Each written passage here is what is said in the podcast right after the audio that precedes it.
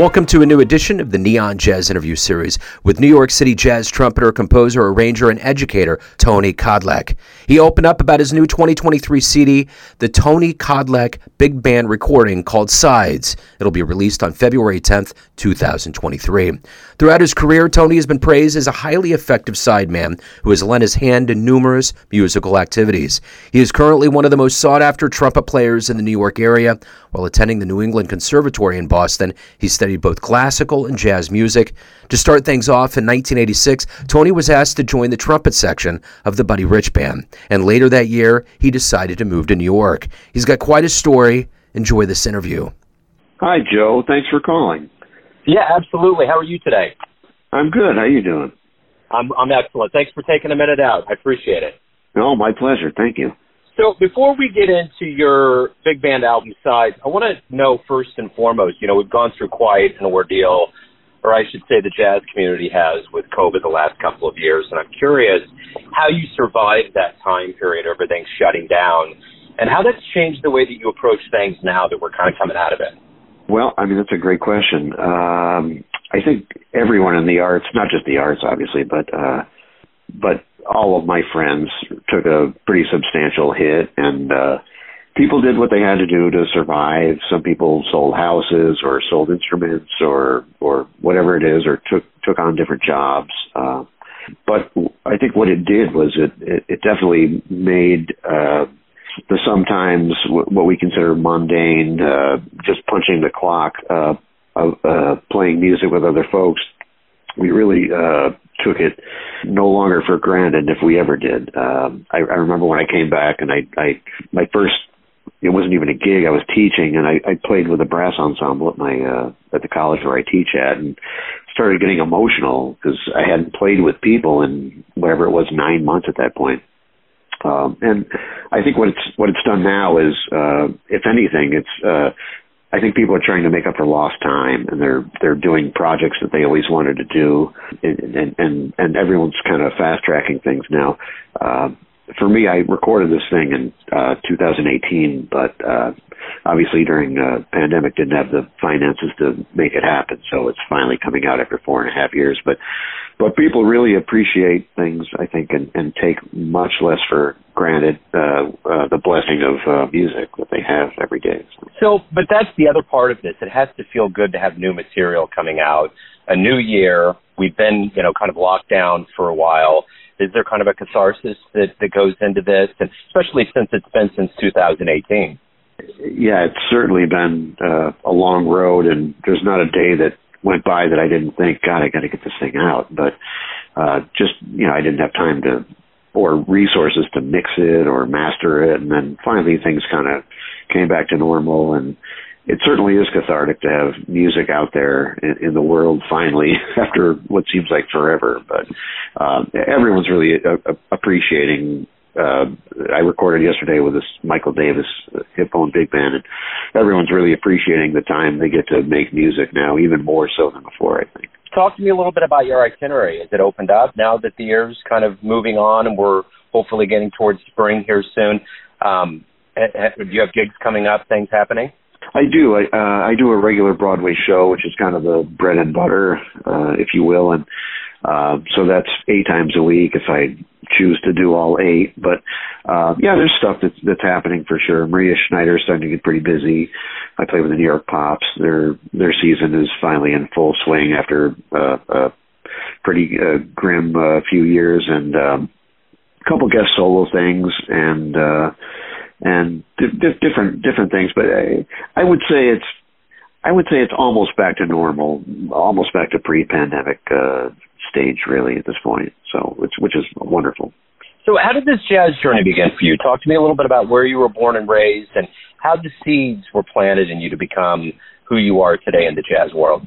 Well, I, I was born in Binghamton, New York, uh, which uh, kind of a middle of nowhere place, but uh, there must have been something in the water uh, in the late 70s, early 80s when I was in junior high and high school because uh, there were a lot of people that are pretty known in the jazz world that I went to high school with. Uh, uh, Steve Davis, trombonist, and uh, Tina DeRose, great pianist and vocalist, and uh, John Hollenbeck, drummer, and uh, Chris Jensen, a saxophone player, Tom Dempsey, guitarist. So uh, they've all gone on to have careers in music, and uh, I think what happened was we all would hang out and go to Steve's father's record collection and we would just pilfer it and just listen to jazz nonstop from gosh, I guess maybe 79 to in my case 83 till I left for college. And uh we, we kind of fed off each other and would turn each other on to different music. And it just it's an association that still continues still today. We have a text thread and we're always turning each other on to new music. It's it's really been great. Do you remember the very first show you saw live that made you think that's what you want to do with your life?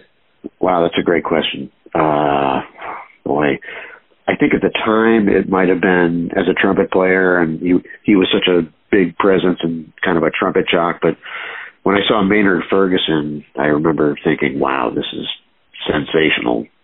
It was so exciting, and that was, I guess, wow, maybe 19 80, 79, 80, something like that.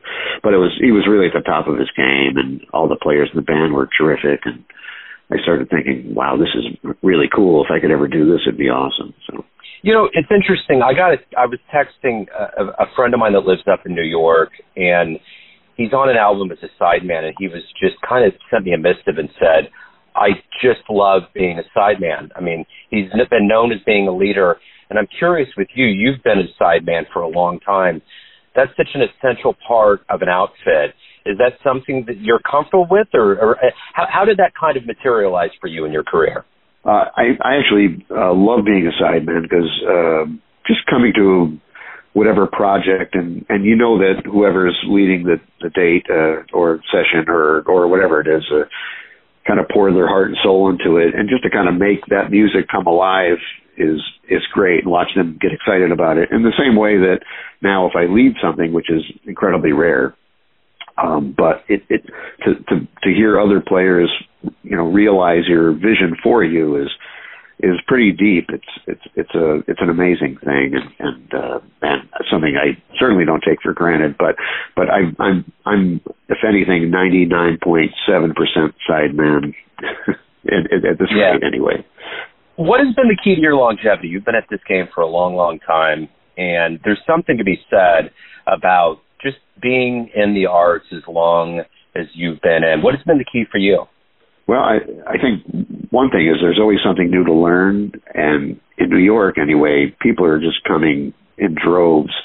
Just when you think you know everyone in town, someone new comes and they blow your socks off, and that that's incentive for me to go to the shed and just try to figure out my own thing and and it's just it's always fresh there's always uh, fresh talent here and it, it really keeps you on your toes and and just a love of music. I i can't imagine doing anything else. Um i tell my students that musicians are inherently very intelligent folks and you could probably do pretty much anything else in life and make more money at it but uh we don't get necessarily bonuses at the end of the year like wow you sounded really great. Here's ten thousand dollars.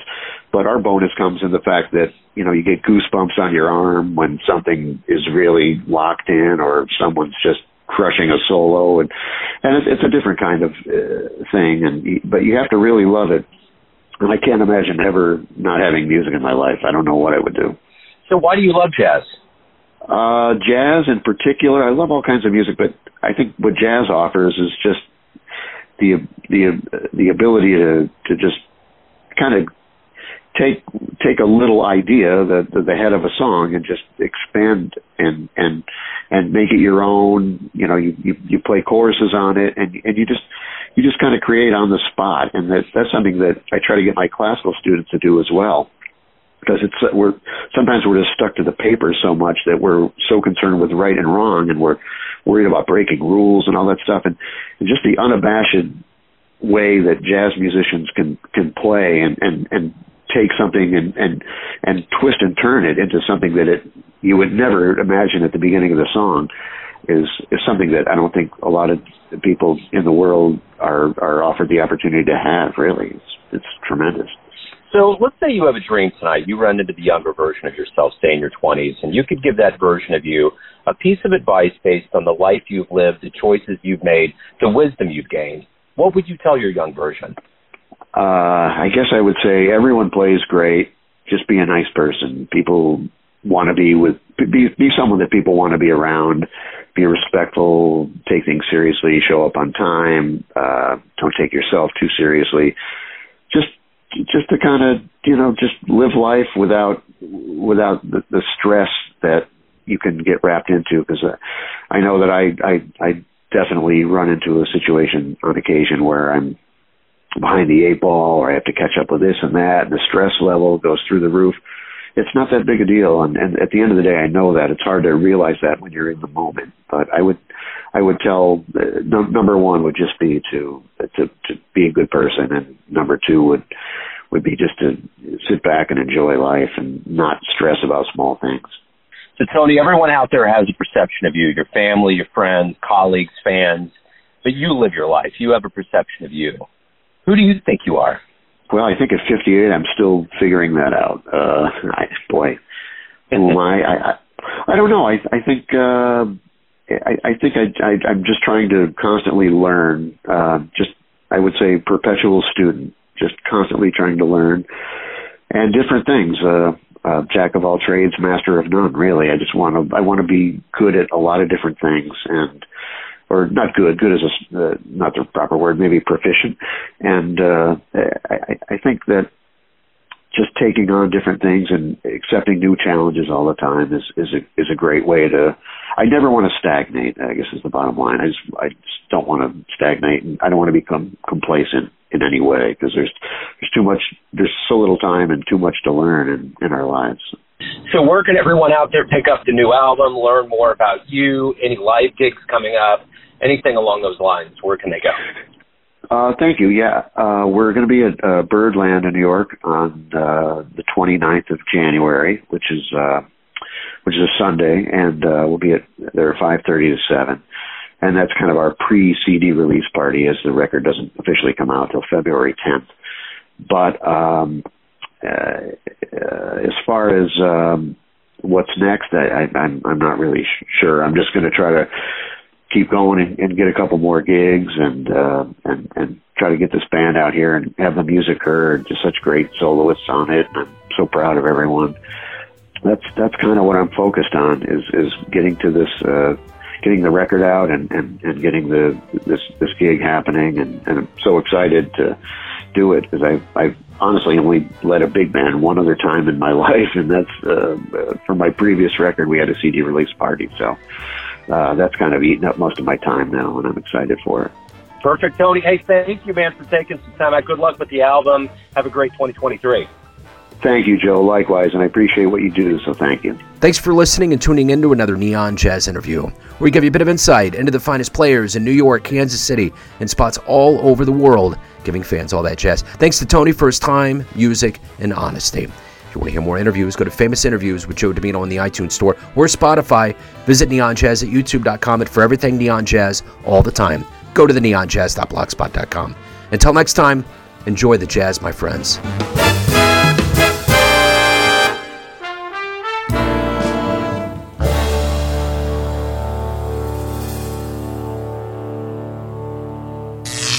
Neon Jazz.